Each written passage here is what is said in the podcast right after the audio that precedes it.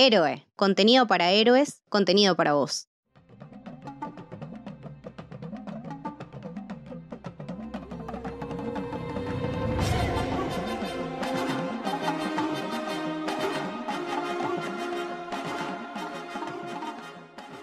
Bienvenidos, bienvenidas al Camino del Héroe. Mi nombre es Lucho, estoy acá con Leti. Hola, ¿cómo va? Muy contento porque hoy vamos a grabar quizás una película que ninguno de los dos en su momento estaba muy hypeado porque no éramos fanáticos del personaje. La primera aparición en solitario, que fue una película muy premiada, muy eh, elogiada, muy importante, que eso después lo charlamos un poco. A nosotros en lo personal no nos había impactado tanto, pero esta pasó todo lo contrario. Mirá que yo tenía poco hype con dos cosas. Tenía muy poco hype con Andor, tenía muy poco hype con Wakanda Forever hasta que vi los trailers. En ese momento me di cuenta que se venían cosas grosas, tanto de Marvel como de Star Wars, y me parece que puedo decir que son las producciones del año de las dos franquicias tan enormes que tiene Disney. No sé qué opinas vos. Sí, yo con Andor eh, estoy un poco out, pero creo que sin duda que Wakanda Forever, que es la película que vamos a hablar eh, en este episodio, eh, no solamente es una de las mejores películas de, Marvel en el año, sino que de los últimos tiempos, por lo complicada que era la película. Estaba recurseada, estaba curseadísima por todos los costados. Estamos hablando de la, primera película del MCU que eh, tiene que cambiar de protagonista de uno de los héroes principales del universo por el fallecimiento del actor de Chadwick Boseman, que lamentablemente falleció por un cáncer antes de, poder grabar cualquier parte de esta película, que era, iba a ser su película, y cómo Marvel tuvo que tomar decisiones con respecto a esto, que durante mucho tiempo nos, tuvo en vilo, ¿no? Es decir, lo van a reemplazar, cómo van a mostrar la muerte, van a, utilizar a, otro actor para que haga de doble de él por alguna escena en particular. Y creo que lo que, para hacer como un primer, primera impresión sin spoiler, para que la gente que, por ahí está pensando si le gusta o, si se tiene que animar a ir a ver la película, eh, creo que acertaron y fue la forma más simple y natural y que muchas veces es la, la mejor para tratar este tipo de situaciones. Coincido absolutamente porque hicieron algo absolutamente normal y corriente, cotidiano, del, que nos puede pasar a cualquiera, como pasó en la vida real me acuerdo patente que el día que murió Chadwick estábamos con Lucas y con Jesse grabando la trilogía de Batman para Tecidos de Memento. En un momento, creo que Lucas entró a Twitter y lo vio y nos quedamos como un poco flashados. O sea, fue muy impactante, entre 43 años, muy joven. Eh, y después enterarte que se casó con la señora porque ya sabía que estaba enfermo para que ella tuviera todas las, las regalías de las cosas que les correspondían y qué sé yo un tipazo por lo que he escuchado, por lo que estuve eh, investigando. Eh, muy buena gente que quería, nada que ver, él no quería trabajar en cine, quería hacer otras cosas, quería ser arquitecto, creo. Y después empezó a trabajar, a escribir obras. Eh, la actuación él decía que no era lo suyo, sino escribir. Y después, bueno, se fue metiendo y llegó a este lugar tan importante que logró obtener en Marvel como el primer personaje negro, porque no es African American, digamos, Wakanda es África, entonces eh, no, no sé por qué hay tanto problema en decir que alguien es negro, como que alguien es blanco, como que alguien es, eh, no sé, de cualquier etnia. Pero bueno, las connotaciones también vienen cargadas de muchas cosas y también hay que, hay que, me parece que hay que llamar a cosas por su nombre, eh, siempre desde el respeto, ¿no? Sí, fue un personaje que tanto en los cómics como en las películas, sobre todo con, esta, la primera película ¿no? dirigida por Ryan Coogler, que repite acá como, como director en, Wakanda Forever, representó para un montón de personas cuestiones importantes. Obviamente en Estados Unidos, porque eh, los afroamericanos son, lo conocemos de, cientos de películas, de series, porque no vivimos ahí y es nuestra forma de, entrar, de, noticias, ¿no? Eh, que representó un montón para ese grupo de personas, pero como bien decís vos, al ser africano, no ser simplemente como casi todos los héroes, un personaje estadounidense, representó en todo el planeta, ¿no? Un, movimiento despertó orgullo, hizo que nenes y nenas dijeran, puedo ser un superhéroe eh, con mi color de piel, ¿no? De dejar de querer ser, no sé, Superman, Batman, Spider-Man, el que sea, pero un personaje que nace y está pensado justamente para, para mostrar otra parte de, los humanos y, del mundo y, de la cultura. De la diversidad, de lo diversos que somos como, como población de un planeta. Claro, entonces al fallecer Chadwick, se muere la persona que en, en live action, en películas, representó ese personaje, ¿no? Entonces era un golpe fuertísimo. Marvel tuvo la decisión de no hacer un recast, de que el personaje muera con el actor, cosa que al hermano de, Chadwick mucho no le gustó porque dijo que su hermano nunca hubiera querido algo así porque no tenía eh, el ego. No tenía ese ego, claro. Claro, no, tenía el egoísmo para, para crear algo así que entiendo que no pasa por un tema de ego, sino que es Marvel tratando de darle e, ese lo que él logró como actor, que el personaje sea igual de importante que él, ¿no? Entonces... Exactamente, sí, que es que tenga el mismo carácter de leyenda, si se quiere, o de ser un primer, ¿no? Sí. Entonces nos enfrentamos a esta película. Como comenté un poquito cuando empezó el capítulo, tanto Leti como yo no éramos amantes de, Black Panther, que es la única película de Marvel que fue nominada al Oscar como mejor película. de hecho, sí. Eh, yo ahora que hice un rewatch hace poquito, eh, me gustó mucho la, primera película, pero en su momento me parecía que estaba un poco sobrevalorada con respecto a otras películas del MCU. Sin decir que es mala, me, pasaba eso y no, no me llegaba. Y, cuando vino el, momento del tráiler, el primer tráiler que sacó, nos voló la cabeza absolutamente a todos. Porque como bien dijiste vos, estaba curseada, porque más allá de lo de Chadwick, que obviamente es una revolución, vino la pandemia. Vino la lesión de Leticia Wright. Vino la, lesión de Leticia Wright, eh, vino los problemas de, ella que tuvo en las redes con el tema de, su ideología, de, las vacunas, que, que, fue algo que realmente fue mucho más menor de lo que se hizo la bola. La verdad que ella, creo que hizo un RT nada más. Y, se, magnificó. Y, todos que estábamos quizás un poco sensibles con el tema, la pusimos en un lugar eh, quizás injusto, ¿no? De, la matamos. Sí, la, cancelamos, básicamente. Eh, y al pedo, ¿no? A veces hay que tener un poco más cuidado con esas cosas de nuestro lado también. Pero bueno, eh, teníamos todo ese contexto que era complicado y había mucho morbo, por lo menos de mi lado. Pero cuando llegó el, el, primer tráiler que fue ahí en, si no me equivoco, en uno de estos eventos que tuvimos en el año, no sé si fue en la Comic Con o, en la de Marvel, creo que fue la Comic Con el, el primer tráiler nos voló la cabeza. Un nivel de montaje de tráiler de los tráilers más lindos que he visto en los últimos años. La música, por favor, la música con No Woman No Cry, que se resignifica por completo en la peli también. Cuando pensaba, buena, qué bien armado estuvo este tráiler en función de esta película y de la historia que nos están contando. No, aparte con la mezcla de ese ritmo urbano con tendencias africanas y un poco latinas, ¿no? Como mezclándote toda esa, música que ya venía de la 1, que creo que la, tanto en, la 1 como en la 2, que después lo vamos a charlar, eh, fue brillante todo lo que tiene con, lo sonoro. Ludwig Göransson es una bestia. Ludwig Göransson, si no es el que, el, junto con Giaquino, el mejor musicalizador de películas del momento, le pegan el palo. No, sí, coincido con vos con lo que decís de, del hippie de como le decís vos. sí. a Göransson. Y, y, ya desde ahí, desde el tráiler, nos enamoró todos y, hizo que las expectativas crecieran y nos dio ciertas pistas de cómo iba a llegar el tratamiento de la muerte de T'Challa.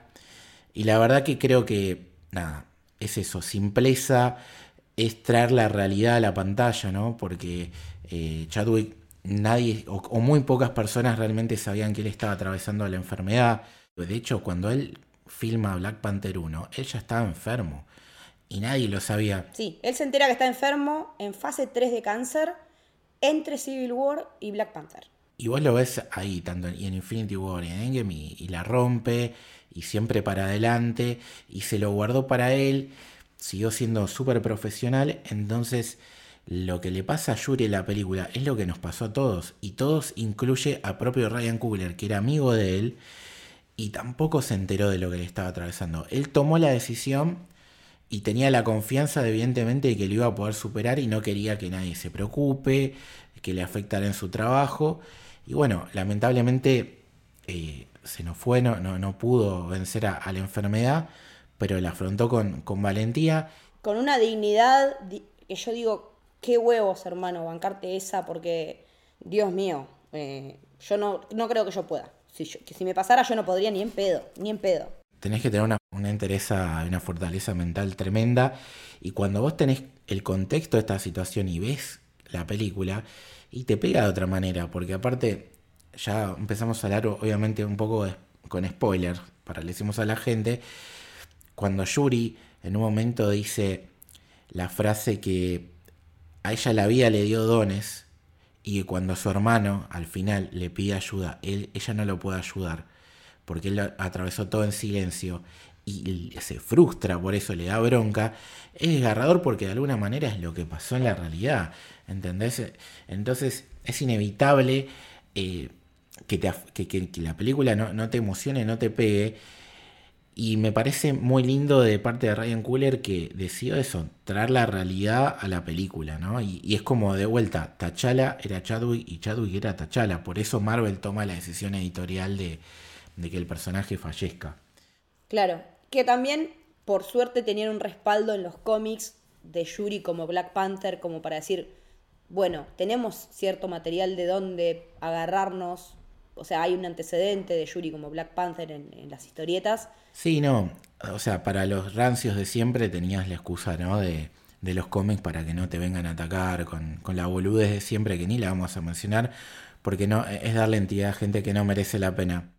Entonces tenías los cómics donde de hecho muchos de los enfrentamientos más importantes en amor con un Black Panther es con Yuri, no tanto con T'Challa, y tenían ese material para respaldarse.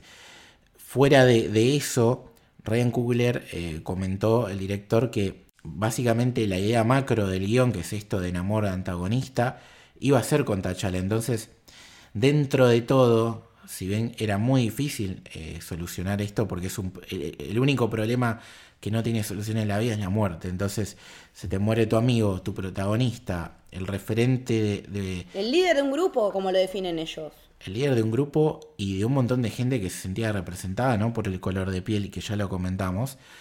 Eh, tenía ya los cómics, como decís vos, con, para eh, utilizarla a, Yuri, que encima nos había caído perfecto el personaje de la primera película.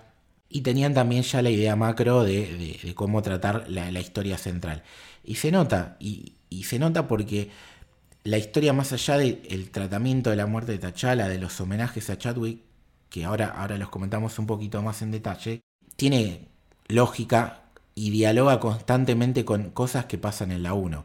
Sí, todo el tiempo está dialogando con la primera película me parece que es un encastre muy bien hecho, muy bien logrado, siendo que tuvieron que sortear toda esta serie de inconvenientes, ¿no? Porque, mm, yendo ya full spoilers, que ella se encuentre con, con Killmonger en el plano ancestral, es un diálogo perfecto con la 1, porque te habla de, de, un sentimiento en común de ambos. Entonces me parece que está buenísimo entender eso, que la peli toma elementos de su antecesora, de su, de su eh, primera, y, los refuerza e incluso los pone más en valor. Yo ahora me debo un, rewatch posterior a Wakanda Forever para ver, bueno, ahora con lo que vi, qué puedo sacar de nuevo de la 1. Me parece que se retroalimentan muy bien, que dialogan muy bien. Eh, y más aún cuando ahora tenemos un antagonista, un por momentos villano, yo no lo veo así, pero podríamos decirle, porque en amor, si hay algo que tienes, es hijo de puta en los cómics.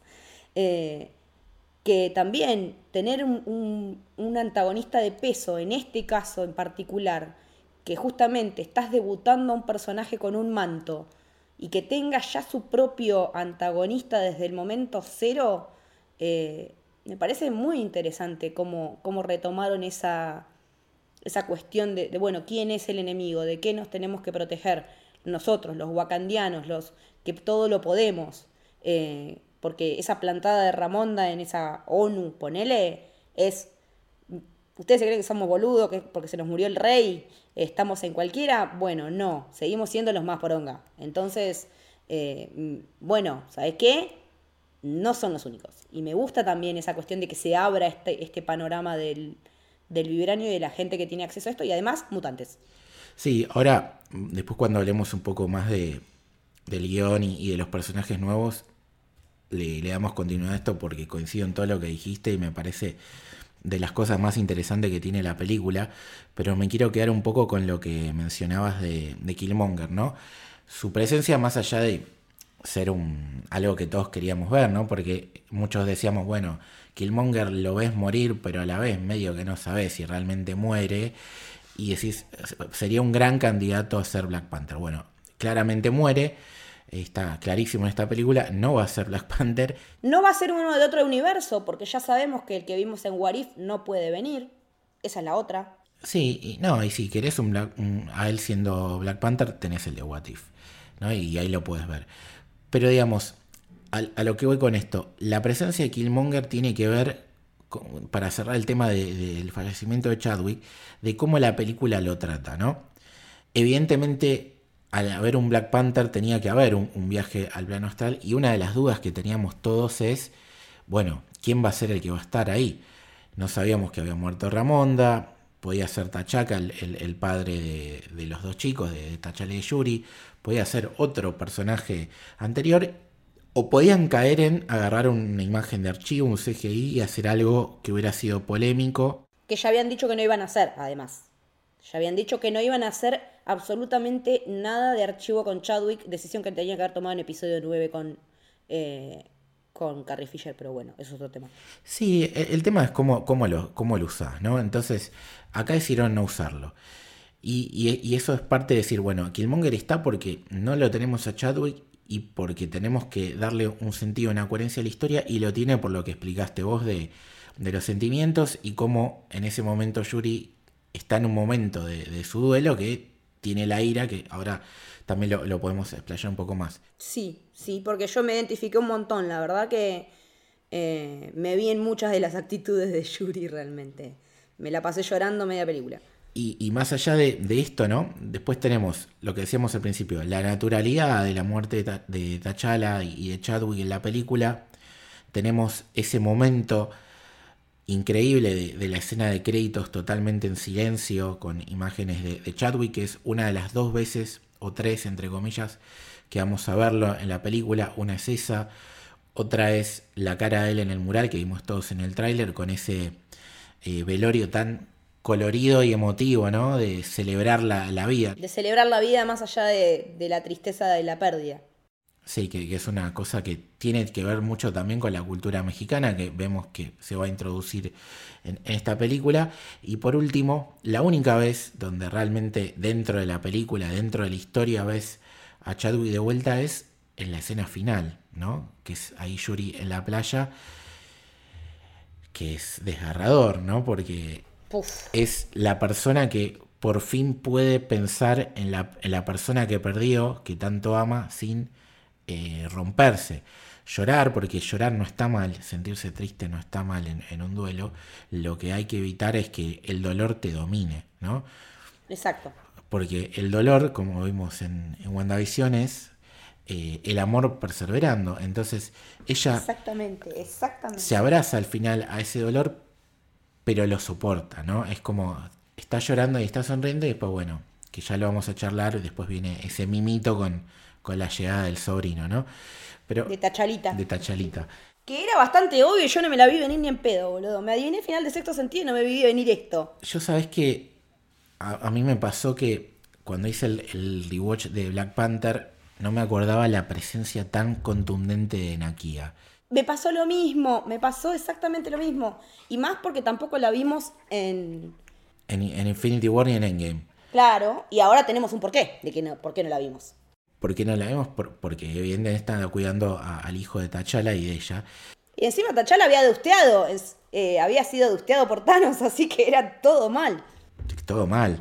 Y, y, más en ese momento, porque como encima se había sido dusteado, como decís vos, eh, alguien tenía que ser el rey, y si él tiene un hijo, era el candidato número uno, como ya sabemos que pasa en la realeza, lamentablemente, que es, que es así. Entonces, y en este caso igual creo que Yuri tampoco le importa ser reina. Ah, convengamos que ella tiene todo el, No sé cómo funciona la línea real de, de Wakanda realmente, como para decir, la línea es solamente masculina o no. Eh, porque Ramonda asume el reinado como reina con el título de reina madre cuando muere Tachala. Sí, yo entiendo que es más o menos como lo conocemos todos, solo que te permite, cuando vos haces la presentación del, candidato principal ahí en, la cascadita, de que si alguien no está de acuerdo, lo, lo enfrentas en un combate. Imagínate Tachalita con dos años teniendo que enfrentarse con, con Mbaku. E, estaba complicado el tema, ¿no?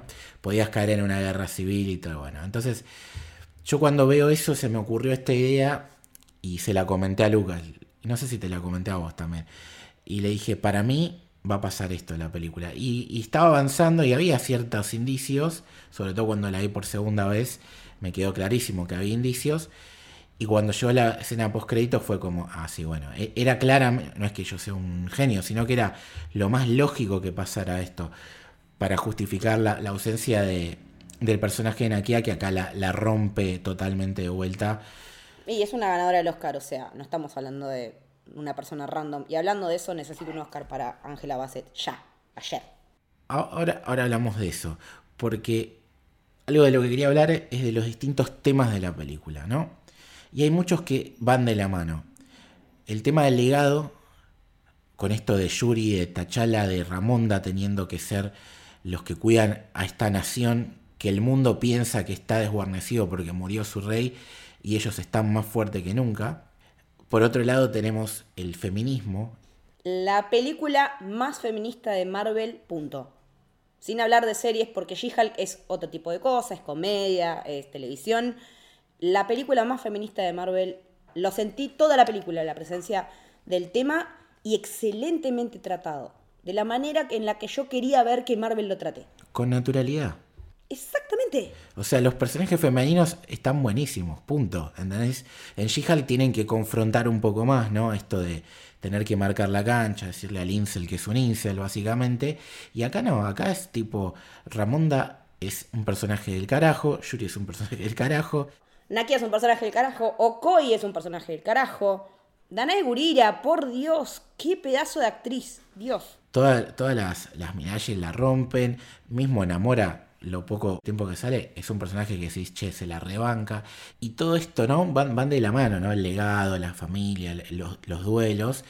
Y lo quería empezar a hablar un poco ese tema de justamente del personaje de Ramonda, ¿no? Que coincido rotundamente con vos, eh, Ángela Bassett necesita y lo merece un Oscar porque... Es lo justo. Creo que la otra actuación que me parece que, que está a esa altura es la de Michelle Yeoh en Everything Everywhere All at Once eh, que es de momento mi película del año. Pero ni siquiera van a competir, porque una puede ir como eh, protagonista y la otra como secundaria. Como, exactamente, sí, porque Ramonda tranquilamente puede ser como eh, actriz secundaria, si es que no la postulan a Leticia como mejor actriz, porque también puede llegar a hacer eso. Pero como quizás el, el personaje de ella tiene esta cosa más superheroico que viste suele ser subestimado. En cambio el de Ramonda, ella no se pone ningún traje, no pelea, simplemente expresa situaciones y emociones con una calidad y un registro brillante, astronómico, y con una presencia que la verdad que es eh, arrolladora. Todo, todos los discursos que da ahí en, la ONU, con ese montaje hermoso, mientras tenés a las Dora Milaje agarrando a todos los eh, franceses que se querían robar el, el vibranio. Qué raro los franceses eh, colonialistas, imperialistas de mierda queriendo afanarse el vibranio. Se la mandó a guardar hasta el 2078. Se las mandaron a guardar a todos, porque a los franceses que vos decís... Y a los yanquis. A los franceses, a los yanquis, a los españoles. Hay un asterisco antes de seguir hablando del feminismo, de, de, los, de las actrices principales. Tema de este del imperialismo, ¿no? ¿Por qué, los, ¿Por qué los bardean a los franceses? Porque básicamente los franceses históricamente son el pueblo europeo que más eh, avasalló a África, ¿no? Sigue habiendo colonias francesas. A ver, estamos en pleno mundial, basta ver la lista del mundial y son, son todos descendientes de Angola, de Congo, ¿no? De, y, de Camerún, por algo. Después, las bardeadas hermosas a Estados Unidos todo, el tiempo en la película, eh, mismo con el personaje de, la condesa de Fontaine que, que aparece diciendo, sueño con, contener el vibranium para nosotros y como Ross dice, pero flaca, imagínate si Estados Unidos lo tuviera, ¿sabes? Como diciendo, si nosotros lo tenemos va a ser un desastre, o sea, haciendo... Hacemos mierda todo. Haciendo mea culpa, que eso está bueno, y el otro personaje siendo lo que básicamente suelen ser los disparos unidos, ¿no? De, de nivel de soberbia. Y después a los españoles se las recontraponen porque, nada, yo vi gente española que no le gustó mucho la representación porque decían, esto es un cliché. No, amigo, cliché sería que me pongan un español con una bota de vino abajo del brazo y en una corrida de toros. Eso sería un cliché. Esto es un hecho real y es algo histórico. Los españoles fueron, hicieron mierda a, las culturas prehispánicas. Nos colonizaron, nos hicieron mierda. Claro, yo hablaba con, con mis amigos, con los que fui a dar por con Nico Marletti y yo, y me decían que le hubiera gustado que Namora hablara un poco más en español al ser mexicano. Pero el personaje lo deja en claro nos impusieron un idioma, o, creo, no sé si dice horrendo o no sé qué, y eso uno no, se tiene que sentir... Malsonante, me parece que dice un idioma malsonante. Claro, bardea al español y uno no se tiene que sentir atacado o que está haciendo básicamente, no sé, un cipayo, sino que está diciendo un sentimiento. Ellos tenían su propio idioma y vinieron estos a imponer otro. Y por eso el personaje en Amor odia el idioma español, porque básicamente los odia a los españoles y tiene sus motivos para hacerlo. Eh, y de hecho, otra cosita que me di cuenta en el segundo visionado es que el personaje esta de la científica que está metida abajo del agua buscando el vibranium se llama Salazar. Y no es casualidad, porque Salazar es el que se robó el oro de, los mexicanos, los aztecas, los mayas, toda esa movida. Y acá se quería robar el vibranium. Entonces, la película constantemente tiene un mensaje antiimperialista que alguno va a decir, eh, pero es Disney, no me lo creo. Bueno, créetelo porque lo está haciendo. Básicamente está, le está pegando a todo el mundo. Es que sí, lo, como decía Jer en el episodio de Pizza Birra Marvel, lo puedes sacar toda esa escena y puedes hacerlo tipo como un corto y funciona solo. Sí, tranquilamente podría haber sido un corto o uno de estos especiales, viste, que tiene ahora Marvel, eh, centrado en la historia de amor y funcionaría.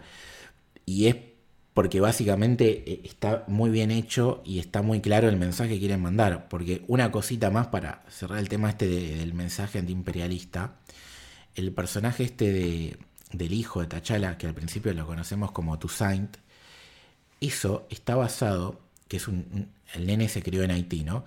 Está basado en, como decirte, en el San Martín de Haití, ¿entendés? Es uno de los liberadores de Haití de de, la, de las colonias francesas, justamente. Entonces, hasta en esos detalles estuvo la película para darte a entender eh, una crítica, básicamente clarísima, a, cómo tanto el pueblo africano, afroamericano, la raza negra y como los latinos, o sea, las culturas prehispánicas, fueron eh, víctimas del imperialismo incluso atacando también al propio Estados Unidos, que del cual es Ryan Cooler, donde como comentamos durante toda la película les pegan por todos lados.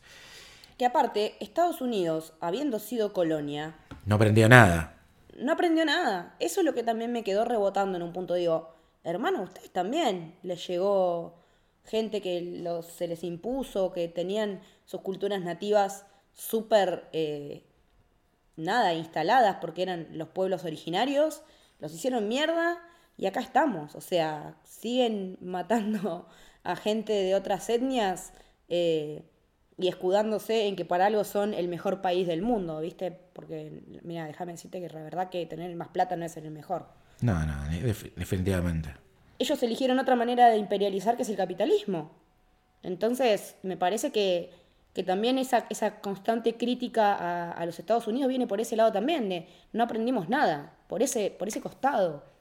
Y también verlo en amor tan plantado y tan tajante con qué va, a qué va a acceder y a qué no, incluso se amplía y no es solo a los españoles, por ejemplo. Es la gente de la superficie la que es una mierda para él. Eh, y lo que él quiere hacer mierda es la gente de la superficie, porque la gente de la superficie es la que los mandó para abajo.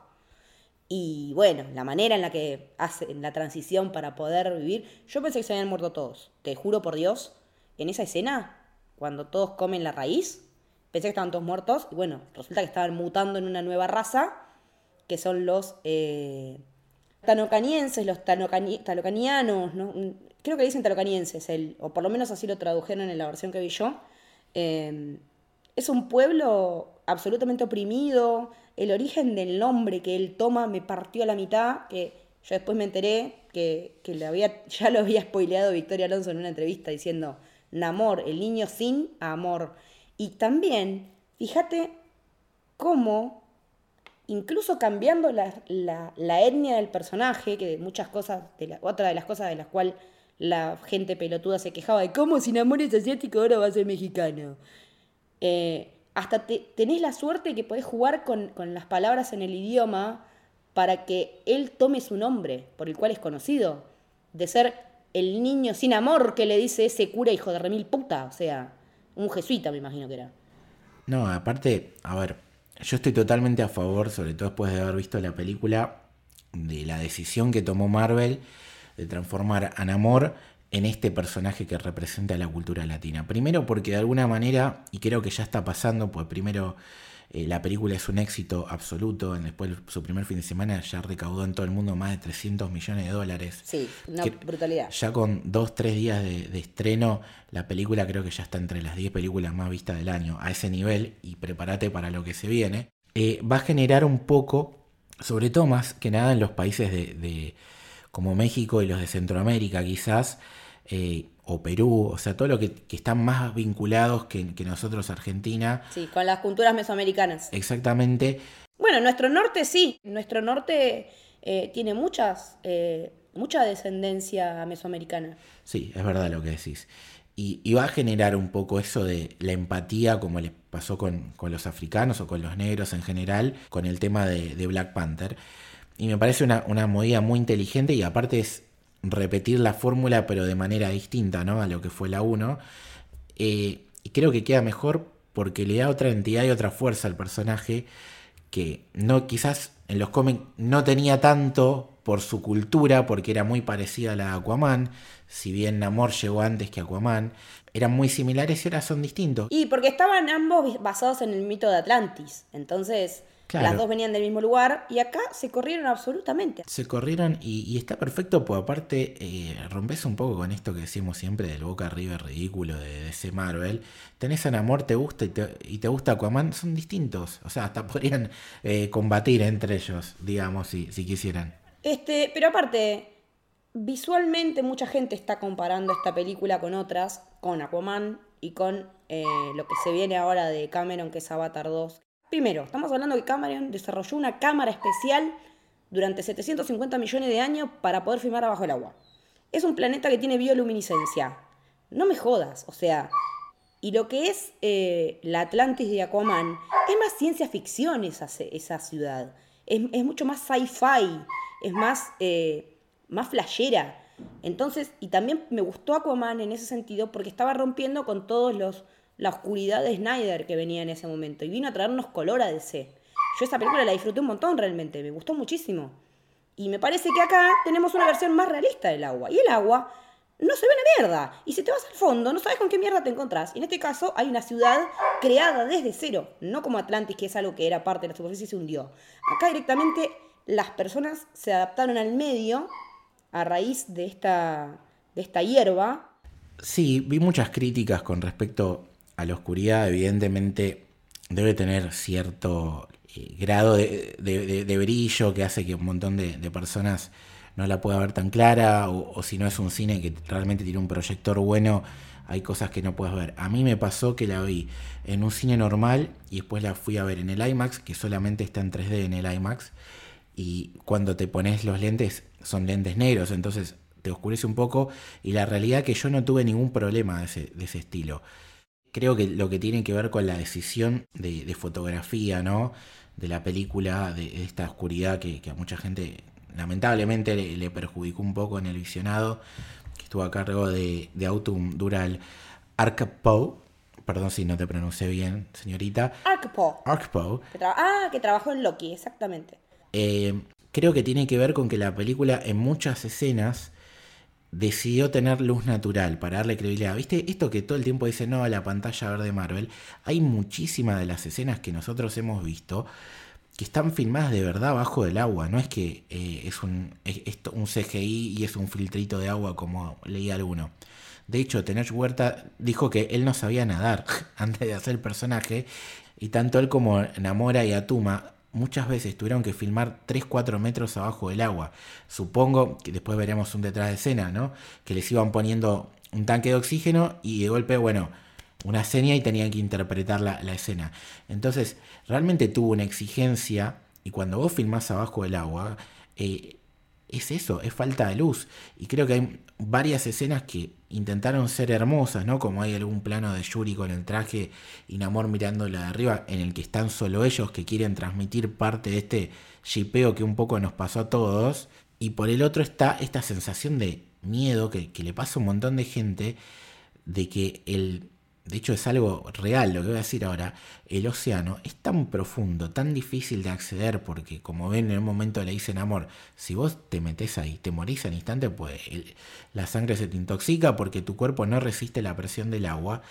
Hay un montón de cosas dentro del océano que todavía el humano no conoce. Es como, como pasa con el cerebro, nuestro cuerpo, en la tierra pasa con el mar. Por eso todo el tiempo ves que dicen apareció nueva eh, un pez que no desconocido eso es porque va creciendo la tecnología, nuestra accesibilidad para llegar a esos lugares y vamos descubriendo un montón de cosas. Que la película también retoma eh, con, el detector de vibranio, ¿no? Sí, retoma, retoma eso y por ejemplo, o la escena en la playa, cuando aparece en amor por primera vez eh, ante nuestras protagonistas, para mí está como filmada de, noche con luz de antorchas. Buscan eh, calidez de algo real.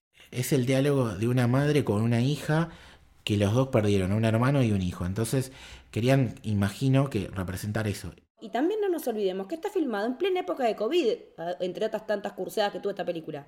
Tuvieron que frenar la filmación 80.000 veces, entonces tampoco nos olvidemos de eso, de que había que cuidar a toda la gente, porque ya habían perdido a alguien. Que encima casi se les estaba muriendo Leticia Wright por un accidente de filmación.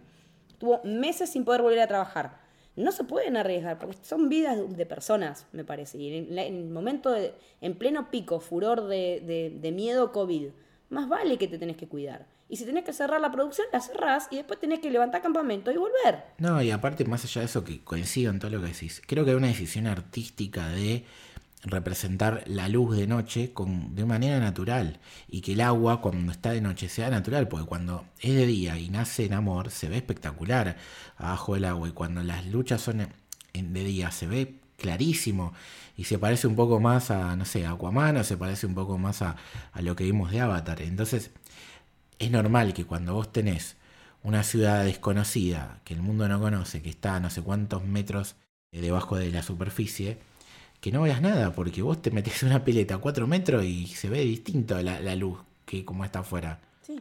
Y aparte, no todo el agua es Cancún, o sea, no todo el mar es cristalino, azul y bellísimo. Bueno, y, para.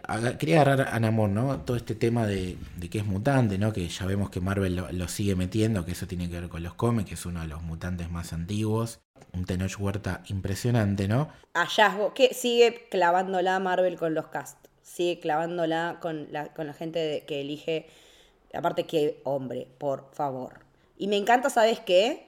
Que no esté zarpado en anabólicos y gimnasio, que tenga el cuerpo marcado de un chabón que hace gimnasio, todo lo que vos quieras, pero que no es una bestia a los Hemsworth. Este es un tipo nomás normal. Me parece que eso también le suma un montón a la, credibilidad del personaje, ¿no? Claro, para, para, mí, para mí realmente eh, que Thor esté mamadísimo y que en amor sea así, me parece que los dos están bien. Pues yo en definitiva me, quedo con como que los dos me parece que nacieron para, para hacer esos personajes y es lo más difícil, pues el entrenamiento físico con todo en Hollywood eso es lo más fácil de conseguir. Tal cual, las acting skills son las que hay que perfeccionar más allá de las del cuerpo. Exacto, o sea, hoy en día no me imagino otro amor y no me imagino otro Thor. Claro. Lo quería decir, agarrar en amor para hablar un poco del guion de la película, que a veces pasa un poco desapercibido, ¿no? Eh, si ya era complicado el tema de la muerte de T'Challa, y como bien dijimos, esta película es una gran secuela porque dialoga constantemente y muy bien con la 1, la forma más fácil de ejemplificarlo y dejarlo en claro tiene que ver con la introducción de los tres personajes nuevos que tenemos en la película, sobre todo con dos de ellos. Namor. ¿Qué pasa con este personaje? Ya destacamos todo lo bueno de la escritura de eh, a través de meter la, cultura latinoamericana con él y que es un cambio positivo. Namor llega porque existe Killmonger. Killmonger viene a traer un mensaje que hasta puede ser eh, positivo, ¿no? Es decir, ustedes tienen todos estos recursos y que va también de la mano de esto del imperialismo. Tienen todos estos recursos y nuestros hermanos en, en todo el mundo están padeciendo y los podemos ayudar, ¿no? No por nada, me- personalmente yo considero a Killmonger uno de los mejores villanos, si no antagonistas del MCU. Es que sí, es que como pasa con Namor, podés coincidir con, y como pasó con Thanos también, son personajes que dentro de su locura, de sus cosas malas, tienen puntos donde vos podés debatir, porque a veces la gente hoy en día sobre todo todo es blanco y negro, ¿no? Y hay veces que, se, que, que hay que debatir, decir, o sea, a ver, tiene un punto, después puede estar mal la ejecución de las cosas, pero Killmonger tenía un punto hasta tal caso que logró que T'Challa abriera y se diera a conocer al mundo el vibranium y que eh, ellos tuvieran est estas sedes ¿no? de, de, de Sí, centros de Los centros comunitarios. centros comunitarios y eso provoca que cuando aparece Riri Williams y la ve a Yuri sepa quién es Claro. o sea y tiene coherencia y Riri Williams quiere hacer la máquina porque sabe que existe el vibranium, ¿entendés? Entonces, es decir, una niña genio, si no hubiera conocido el vibranium, nunca lo hubiera hecho. Y si no hubiera hecho esa máquina, Namor no, quizás nunca hubiera salido a la luz, porque nadie sabía del vibranium. Aunque estaba listo para salir, ¿eh? Estaba listo para ir a, hacer la guerra. Él, siempre estuvo atento, ¿no? Hay gente que te dice, ¿cómo sabe hablar inglés? Porque es una persona que desde que nace, desde que tiene el contacto con, con los españoles, él se da cuenta que, que van a ser amenazados y como de vuelta a esta cosa mutante que decimos que pasa en los X-Men, es una minoría que sabe que va a ser atacada por ser distinto y él se prepara. Y parte de prepararse es conocer a tu enemigo. ¿no? Entonces conocer a tu enemigo es saber el idioma del, del otro. Y él al poder volar y al tener un, un look humano, le permite hablar inglés, le permite hablar español y le permite hablar el, el idioma nativo de ellos que lo vemos en la película. Habla, mínimo habla tres idiomas, Namor. Pues es una persona muy inteligente. Y aparte, también convengamos que no lo vimos en el MCU, en la versión del MCU, pero él es parte integrante de los Illuminati. Sí, que Michael Waldron dijo que lo tenía en los planes y, y al final no, no lo pudieron usar, evidentemente porque lo iban a, tener acá. Pero digamos, como todo lo que pasa en la 1 con Killmonger, el villano, tiene una repercusión que hace que nazca un héroe como Harry Williams, que está perfectamente presentado e introducido. Eh, Dominic Thorne, que, es, que es- es la actriz que interpreta a Riri, que tiene un- una, una curiosidad muy loca que ella en su momento había querido ser Yuri. Mirá, audicionó para Yuri. Sí, y, y que Marvel a ella la tenía fichada y dijo, bueno, no serás Yuri, pero serás Riri y tendrás diálogo con nuestra Yuri. Y cómo está bien introducido, que esto lo está haciendo mucho Marvel, ¿no? Pre- Te presenta un personaje en otro proyecto que vos sabes que pueda tener a futuro, entonces cuando vos ves la serie quizás no hace falta contarte todo de vuelta. Y más allá que eso está también muy bien escrito en esta película, digo, cómo cosas que pasan en la 1 son decisivas para la 2 y la introducción de todos los personajes nuevos se justifica a través de cosas que ya vimos en este universo. Porque el Monger pasa la. Riri conoce a los wakandianos. Por, los por conocer a los wakandianos quiere hacer la máquina. Por querer hacer la máquina, el imperialismo quiere quedarse con el vibranium, se la roban y atacan el tesoro de Namor, que es un personaje que estaba atento a que esto podía pasar y cuando pasa tiene que actuar. Y actúa de una manera que tiene lógica. Después te puede no gustar, pero tiene totalmente lógica y se justifica.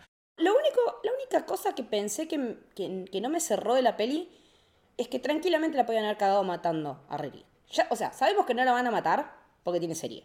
O sea, ya sabemos que en ese sentido que avancen, que, que nos cuenten tan avanzados los planes de Marvel, un poco juega en contra de la sorpresa porque decimos, bueno, sabemos que a Riri no la van a matar porque tiene su propia serie en camino. Entiendo, entiendo lo que vos decís. Pero cuando la ves por segunda vez, hay un montón de cosas de enamor, de sutilezas, que te dan a entender que es un gran personaje y que se parece a, esa cosa maliciosa que tiene en, los cómics. Porque él la quería matar a Riri Williams y de hecho los traicionan ellos primero a los wakandianos porque ellos la habían agarrado a la nena y los atacan en el puente para llevársela. Pero como, como intercede Yuri, que eso quizás es lo que no se esperaba en Amor, y se la llevan, él ve una oportunidad. Y de hecho él se lo dice en un momento. La científica ya pasó a un segundo lado. O sea, acá lo que me importa es unir fuerzas con Wakanda. Y cuando él, con ese montaje hermoso también del final, donde ves las comparativas entre Yuri y Namor y que no somos tan distintos pese a serlo, y que hay un montón de cosas que a veces estamos conectados y cómo según te pega la vida o cómo creces, podés estar de un lado o del otro, muy Star Wars de alguna manera. Eh, Namor, cuando Namora le pregunta al final de la película, che, yo estoy desilusionada porque vos te arrodillaste, ahí el flaco le dice, o sea, es como que continúa el diálogo que tiene con Yuri cuando le dice que Riri no le importaba. El flaco ganó de alguna manera. ¿Por qué? Porque si él cae en ese momento, en esa pelea, su pueblo se queda sin líder y como bien dijo en Baku, que es un personaje que me gustó mucho en la película. Creció un montón ese personaje, me, gusta mucho el crecimiento que tuvo en Baku. Me gusta que haya pasado a ser un mentor para Yuri en vez de ser un rival como era para T'Challa. Y me gusta el momento en el que le dice, ya no sos una nena, todo el mundo te va a respetar porque ya no sos una nena. Sí, que es una respuesta a una bardeada que él le dice en la 1 y de vuelta cómo dialogan porque él ve que esa nena que era como él la planta, que era medio respetuosa de, de, todo, ya no es, porque la vida la transformó en una mujer y entonces él eh, en Baku lo que le decía es que si lo mataban a, a, Namor, que representaba un dios para ellos, iba a ser una guerra eterna, iba a ser una guerra eterna y estéril. Y Namor también le hizo. Entonces él dice, Yuri se piensa que está todo bien con nosotros y que somos un aliado. Y él ve algo que creo que va a terminar pasando, que Estados Unidos y todos estos países no se van a quedar con los brazos cruzados. Primero porque ellos no conocen la presencia de Namor más allá que Ross da a entender de que hay algo raro, porque el propio Ross no sabe bien lo, lo que está pasando ahí. Entonces yo creo que Namor está jugando una carta de que no sería raro que el día de mañana los Thunderbolts ataquen a Wakanda, que es un rumor, que es un rumor de que puede llegar a pasar, u otro país, y Yuri va a necesitar un aliado. Y cuando eso pase, Namor va a tener una excusa para hacerlos mierda a todos. Y hacerlos mierda puede ser incluso hacer mierda a Wakanda si Wakanda no, no está del lado de él, o de la postura que tiene él. Entonces, de alguna manera, él ganó en, en esa disputa. Y termina siendo un personaje muy inteligente y que para mí está muy bien escrito. De los personajes nuevos, el único que creo que queda raro. Aneka. Exactamente. Amo a Miquela Cole. Eh, lo que hizo Naime Destroyu escribiendo, dirigiendo, actuando, es una bestia esa mina. Eh, que es la pareja de Ayo en los cómics, incluso eso es canon también, o sea que tampoco me vengan con que inclusión, eso tampoco hubo nada, le dijo, hubo mi amor entre ellas, nomás creo. Eh, quedó desdibujadísimo, me parece que, que, perdió en el montaje. Creo que es el, el personaje o, la parte de la trama que menos me convenció y que como decís vos, por ahí eh, faltó metraje para justificar su presencia, porque aparece y, cada escena que tiene está buenísima, pero la verdad es que decís, ¿para qué carajo lo metieron? Claro, para ponerla con el buen con el trajecito lindo de las Midnight Angels, nada más. Sí, que es una paga, pues de hecho hasta el personaje de, de Ayo queda un poquito desdibujado. Muy. La nueva, la nueva generala de las Dora queda pintada al óleo. Sí, que, nos había gustado muchísimo en Falcon and Winter Soldier, que había ganado protagonismo que no había tenido hasta el momento. Pero sí, no, el, personaje de Aneka quizás es el, peorcito o, lo menos eh, claro o lo que hace un poquito de ruido con respecto al, guion de la película porque queda raro con, el coso. Pero bueno, para, para, ir cerrando esto, yo quería hablar un poco de, del futuro, ¿no? Tema futuro del MCU, ¿no? vos mencionabas que eh, el personaje Yuri te hizo eh, sentirte identificada por el tema del duelo. Mucho. No, no solo el tema del duelo, también con el tema de, ser una persona que como que medio se revela ante la tradición y, su, como que su dios es la tecnología de alguna manera. Y, esta cuestión de cuando ella, eh, la madre, bueno, sigue las tradiciones, cree en las tradiciones, y, en un momento Yuri le dice como que eso ya está obsoleto y que en realidad, eh, nada, ella hace lo mismo que hacemos todos cuando tenés un, ser querido al horno, por más ateo que seas, decís, Dios Abast, si es que existís, por favor, salvalo. Y, y bueno, como no vive su hermano, es la confirmación de que más allá no hay nada para ella. Que eso es lo que me gusta muchísimo también como está tratado, ¿no? Esa cuestión de decir, lo del plano ancestral de Yuri existió, lo imaginó porque era lo que necesitaba para poder transitar el duelo de su hermano y de su madre, porque tampoco hablamos de la muerte de Ramón, o sea, una muerte horrible y que nos deja a Yuri en un lugar muy, muy, muy, muy oscuro, Eh, de hecho, su traje de Black Panther no es solamente plateado como el de su hermano, sino que tiene el dorado medio cobrizo del traje de Killmonger, ¿no? Porque tiene un poco de los dos. Y porque ella, cuando ve por primera vez, ve a Killmonger, por, cuando ve por segunda vez, sí ahí ve a su mamá. Y en ese momento, que es el momento clave en el que está por cruzar el Darkseid. Sí, y que tiene que ver con la dualidad del personaje, ¿no? Que, que mencionas vos. O sea, no, ella no deja de ser eh, la nena dulce, simpática, tira chistes que nos enamoró todos en la 1 y, en el resto de las apariciones en el MCU. Pero también es esta, ¿no? Es una, ya es una mujer, como le decía en Baku, que la vida la, llevó a lugares donde a veces eh, con la oscuridad, con la ira, con la violencia. Y mi duda del futuro del MCU tiene que ver con que, bueno, tenemos tres escenarios. Ella es Black Panther, que es Black Panther por necesidad y también porque tiene de vuelta la dualidad de decir, yo no creo, pero de alguna manera ella termina abrazándose un poco también a las costumbres, ¿no? Por, por el ritual en la playa que, es, que le dijo la mamá. Después tenés a Mbaku que termina siendo el rey de Wakanda, eh, también por decisión de él y, de Yuri. Y después tenemos a Tachalita, ¿no? al hijo de, con esa escena emotiva, ¿no? La escena poscrito, la única que tiene en la película. Creo que está bueno que, sea una sola porque es un epílogo de la película, ¿viste? Y aparte va del tono de la canción de Rihanna, que volvió especialmente por esto, después de unos créditos muy lindos de que ves cómo se prende fuego la ropa, ¿no? Que tenía que ver con el ritual de este que le dijo Ramonda. es un ritual de, soltar de alguna manera. Sí, más que una, una escena postcrédito es como el final verdadero de la película, ¿no? Y nos presentan a Tachalita. Que aparte ya lo habíamos visto, es el que recibe a Ramonda en Haití. Exactamente. Y entonces tenés estos tres escenarios, ¿no? Una Black Panther que es Yuri, un rey que es Mbaku y un posible eh, sucesor de ambos mundos que sería el nuevo T'Challa. Mi pregunta es, ¿vos creés que Yuri tanto el personaje por su construcción como por lo que vimos, va a ser el Black Panther por muchos años, va a evolucionar a otra cosa. ¿Cómo crees que puede llegar a pasar con, el personaje de ella? Me parece que ella va a ser Black Panther hasta el cruce que tengamos, este que decías vos, de, de amor contra la superficie. Y después de eso, el manto va a pasar al hijo de T'Challa. Eh, y ella va a quedar como asesora, ponele. No creo que haga falta que Yuri se muera para poder pasarle el manto tranquilamente podría ser que haya dos Black Panther, una retirada y una en actividad que sea Tachalita. No, ponele que ella pase a tomar el, lugar de Ramonda, ponele, por así decirlo. Claro, sería como la reina madre, ponele, o parte del consejo si hablamos de Game of Thrones, por ejemplo. Sí, que es bastante Game of Thrones en algunas cosas, esta película. Eh, mucho, es que sí, Sí, aparte tiene un nivel de, crudeza algunas de las peleas que sorprenden, ¿no? Si bien la sangre y eso por ahí no, no, no es tan, tan gore, pero mismo cuando, cuando Yuri lo, lo quema en amor es fuerte esa escena.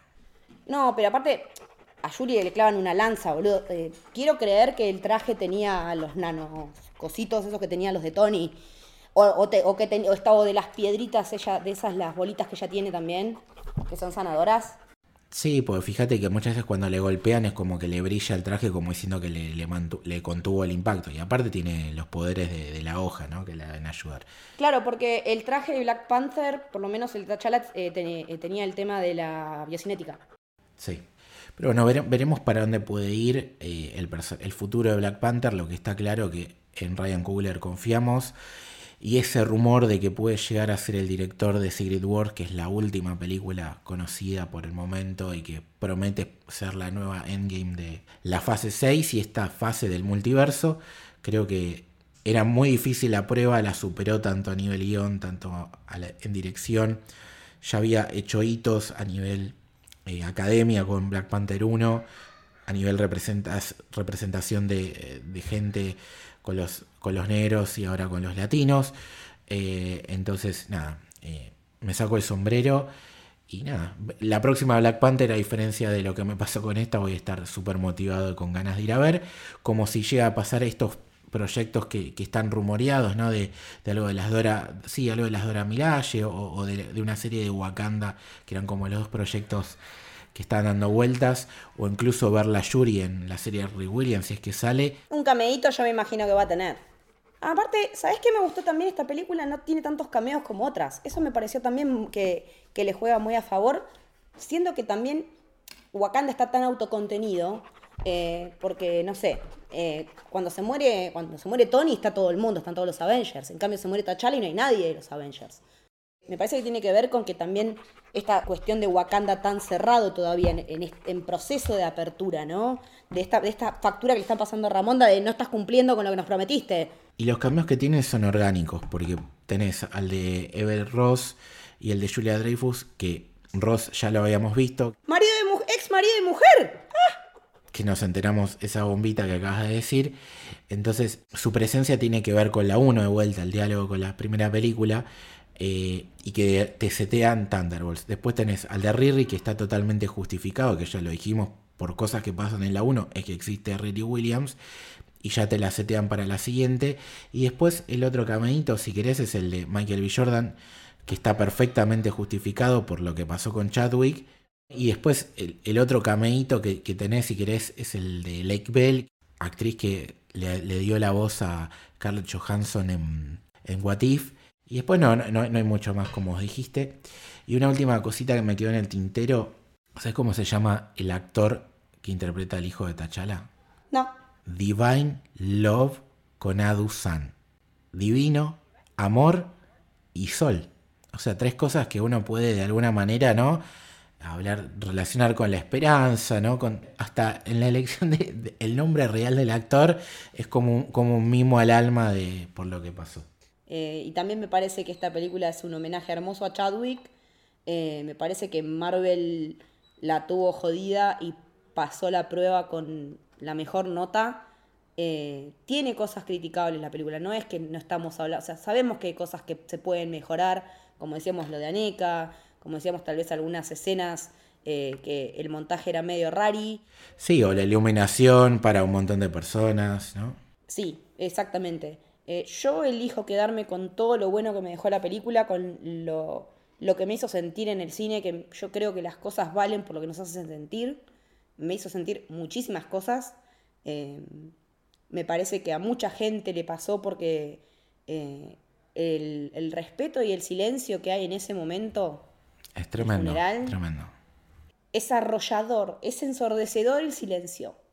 Y me parece que si podés lograr eso, no tenés techo. Y me parece que, es por ahí, que, Marvel está agarrando un rumbo que me gusta, más allá de que en algún momento dudé. Eh, me parece que también está, está, está, ensayando Marvel con cosas por fuera de la caja dentro de lo que implica ser Disney y se la está jugando muy bien, porque la escena de, que decíamos de, los españoles es toda una declaración de principios, me parece.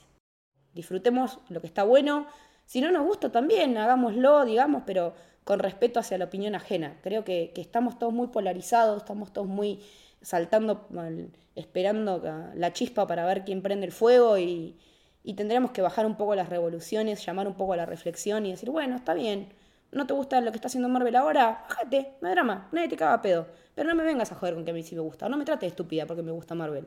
Porque realmente me chupo, me chupo un huevo tu opinión. O sea, si venís con esa mala leche, no te voy a escuchar. Si venís abierto al diálogo desde el disenso, está todo re bien. Es nuestra política incluso como productora. Pero si venís mala onda, no te voy a dar cabida. Me cansé. La verdad me aburrí de pelear. Y como está haciendo Marvel en general en esta fase 4, tanto con WandaVision como con esta película, ¿no? Que confiar, querer, amar, ¿no? Decir, no todo es blanco y negro. O sea, cuando vos te gusta algo, ¿no? En este caso, un universo, Marvel, Star Wars, lo que sea. Si te gusta, bueno, a veces hay cosas que no te van a gustar, que no están hechas para vos. Y es confiar, decir, bueno, se puede equivocar, esto no es para mí, ¿no? Pues tampoco uno tiene la verdad. Ah, Exactamente, no todo es para todos, si está perfecto, puede ser un embole que fuéramos todos iguales. Hay gente que, le encantó Miss Marvel y a la mayoría o a muchos no gustó y ninguno tiene, y ninguno tiene la verdad. Entonces, vos puedes a una empresa o, una, un grupo de personas creativas que durante tantos años nos han regalado cosas tan increíbles, ¿cómo le voy a soltar la mano por algo que no me gusta? Entonces, es como te puede pasar con un amigo, con una pareja, con un familiar. ¿Lo vas a dejar de querer por un error? No, si lo querés de verdad, lo, lo bancás. Y bueno, acá estamos, lo bancamos y llegó Black Panther con un mensaje que, de vuelta, como junto con WandaVision, creo que a la larga le va a hacer un montón de bien a, muchas personas para transitar eso que tan humano que es eh, la muerte, ¿no? O, o perder algo que querés. Entonces, nada, yo me quedo con eso y creo que de alguna manera, como la película hizo un homenaje a Chadwick Boseman, eh, nosotros pudimos hacer lo mismo con la película. Así que bueno, eh, Leti, ¿dónde la gente te puede leer y escuchar? Me pueden encontrar en Twitter y en Instagram como Leticia-Haller. ¿A vos? A mí como L Torres Toranzo, Torres con S, Toranzo con Z. ¿Y a Héroe? Nos pueden seguir al podcast en Camino Héroe en Twitter y Camino del Héroe en Instagram y a, y Héroe, que es la productora casa de todos nuestros podcasts, de este y un montón más, en arroba soshéroe, en donde también pueden encontrar los enlaces para suscribirse si es que quieren y pueden a nuestro Club del Héroe que les da acceso exclusivo a un disco en el que estamos hablando todo el día básicamente de todo. Solamente 200 pesos por mes y nos ayudan un montón. Realmente es una mano enorme. Así que también lo pueden hacer a través de cafecito eh, barra héroe si lo están en el exterior. Sí, y lo último que les pedimos, si no tienen plata, no pueden ayudarnos de esa manera, hay una forma muy sencilla y que a nosotros nos sirve un montón, que es pueden ir en Spotify y a nuestros diferentes podcasts calificarnos con 5 estrellas, que hace que el algoritmo de toda red social y Spotify no es la diferencia, eh, nos ayude a que se recomiende y lleguemos a más y, podamos crecer en, audiencia todavía más, que por suerte nos va muy bien, y seguir haciendo estas cosas que nos gusta a nosotros y a ustedes escucharlos. Así que nada, este fue nuestro análisis de Wakanda Forever. Esperemos que les haya gustado. Adiós.